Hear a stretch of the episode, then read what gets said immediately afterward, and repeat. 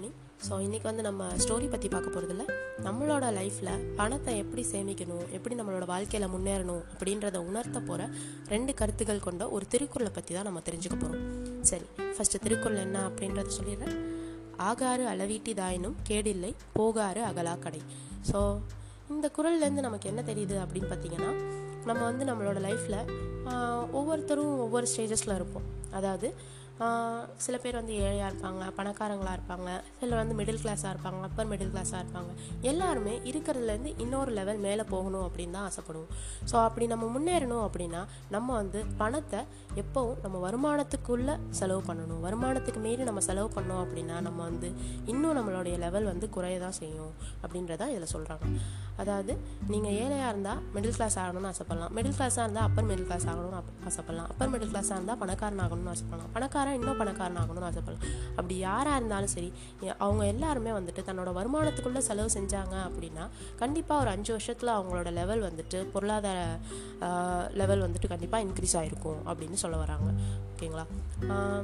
நம்ம வருமானத்துக்கு மீறி அதே ஏழையாக இருந்தாலும் சரி பணக்காரனாக இருந்தாலும் தன்னோட வருமானத்தை தாண்டி அவன் செலவு செய்யும் போது அவன் கண்டிப்பாக ஏழையாகிறதுக்கான வாய்ப்பு இருக்குது ஸோ எப்போவுமே நம்ம வந்து செலவு செய்யும் போது நம்மளோட வருமானத்துக்குள்ளே தான் செலவு செய்கிறோமா அப்படின்றத நம்ம பார்த்துக்கணும். இப்போ உதாரணத்துக்கு நம்ம கடைக்கு போகிறோம் ஒரு பொருள் வாங்க போகிறோம் அப்படின்னா நமக்கு வேணுங்கிற பொருளை மட்டும் இப்போ ஷாப்பிங் மால்லலாம் அடுக்கி வச்சுருப்பாங்க. நம்ம வந்து ஃபீல் பண்ணியிருப்போம் நமக்கே தெரியாத நம்மளே அறியாமல் நம்ம வந்து தேவையில்லாத பொருள்லாம் வந்துட்டு வாங்கிடுவோம் நம்ம வாங்கணும்னு நினச்சி போனது ஒன்று ஆனால் அதை தாண்டி அதிகமாகலாம் வாங்கியிருப்போம் அந்த மாதிரிலாம் இல்லாமல் நீங்கள் வந்து ஒரு மணி கான்ஷியஸாக கொஞ்சம் உங்களுடைய கவனத்தில் என்ன வேணுமோ அதை மட்டும் வாங்கிட்டு நீங்கள் கண்ட்ரோலாக வீட்டுக்கு வந்தீங்க அப்படின்னா ஒவ்வொரு டைமும் இது எல்லா விஷயத்துலையும். ஹோட்டலுக்கு போய் சாப்பிட்றதா இருக்கட்டும் இல்லை வந்துட்டு நீங்கள் வாங்கணும்னு நினச்ச வெஹிக்கல்ஸாக இருக்கட்டும் வீடாக இருக்கட்டும் எதுவாக இருந்தாலும் அதில் நீங்கள் செலவு செய்யும் போது உங்கள் வருமானத்துக்குள்ளே தான் செலவு செய்கிறீங்களா உங்களுக்கு போதுமான அளவுக்குள்ளே தான் செலவு செய்கிறீங்களா அப்படின்றத நீங்கள் எப்போவுமே பார்க்கணும்.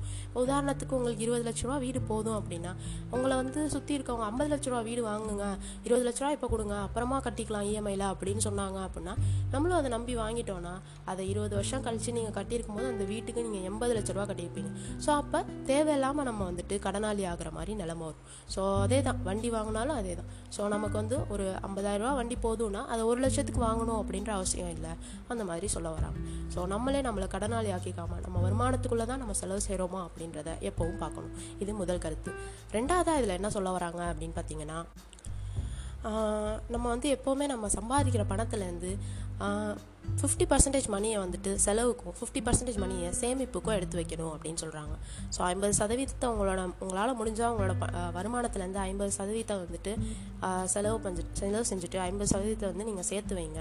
இப்படி நீங்கள் கண்டினியூஸாக அஞ்சு வருஷம் சேர்த்து வைக்கும்போது அஞ்சு வருஷத்தோட முடிவில் அதாவது நீங்கள் ஸ்ட்ரிக்டாக செலவு வந்து க குறைச்சிக்கிட்டு பாதி வருமானத்தை சேர்த்து வைக்கும்போது கண்டிப்பாக உங்களுக்கு அஞ்சு வருஷத்தில் வந்துட்டு அது உங்களுக்கு பெரிய ரிட்டர்னாக கிடைக்கும் அப்படின்னு சொல்லி சொல்கிறாங்க அதாவது இப்போது எக்ஸாம்பிளுக்கு நம்ம வந்து முப்பதாயிரரூவா சம்பளம் வாங்குகிறோம் அப்படின்னா முதல் வருஷத்துலேருந்தே நம்மளோட சம்பளத்தில் பதினஞ்சாயிரத்தை சேர்த்து வச்சு பதினஞ்சாயிரத்தை செலவு செஞ்சுட்டு வந்துட்டு இருந்தோம் அப்படின்னா நம்மளோட அஞ்சு வருஷம் முடிவில் அது வந்து நம்மளுக்கு ஒன்பது லட்ச ரூபாயாக இருக்கும்.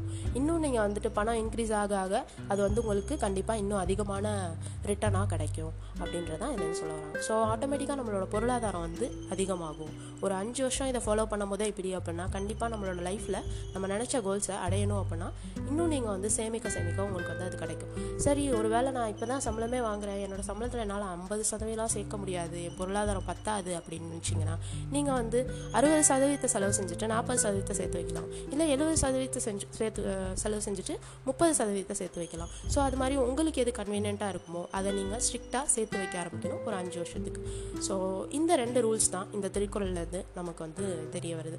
ஸோ நம்மளோட பொருளாதாரத்தை முன்னேற்றத்துக்கு முதல் விஷயம் நம்ம என்ன பண்ணணும் அப்படின்னா நம்மளோட வருமானத்துக்குள்ளே செலவு பண்ணணும். அதே மாதிரி இரண்டாவது விஷயம் நம்ம வந்து ஐம்பது சதவீதம் செலவு செஞ்சுட்டு ஐம்பது சதவீதத்தை சேர்த்து வைக்கணும் அப்படின்றதான் ஸோ இப்படி நம்ம வந்து ஸ்ட்ரிக்டாக அஞ்சு வருஷம் செய்யும் போது நம்மளோட பொருளாதாரம் கண்டிப்பாக நெக்ஸ்ட் லெவலுக்கு போயிருக்கும் அப்படின்னு சொல்கிறாங்க அண்ட் இதுதான் ஆகாறு அளவீட்டிதாயினும் கேடில்லை போகாறு அகலாக்கடை. இந்த திருக்குறள் நமக்கு உணர்த்துகிற கருத்து. அண்ட் இதோட இந்த பாட்காஸ்ட் நான் முடிச்சுக்கிறேன். தேங்க்யூ ஆல் மக்களை. Thank you for listening thank you all bye bye take care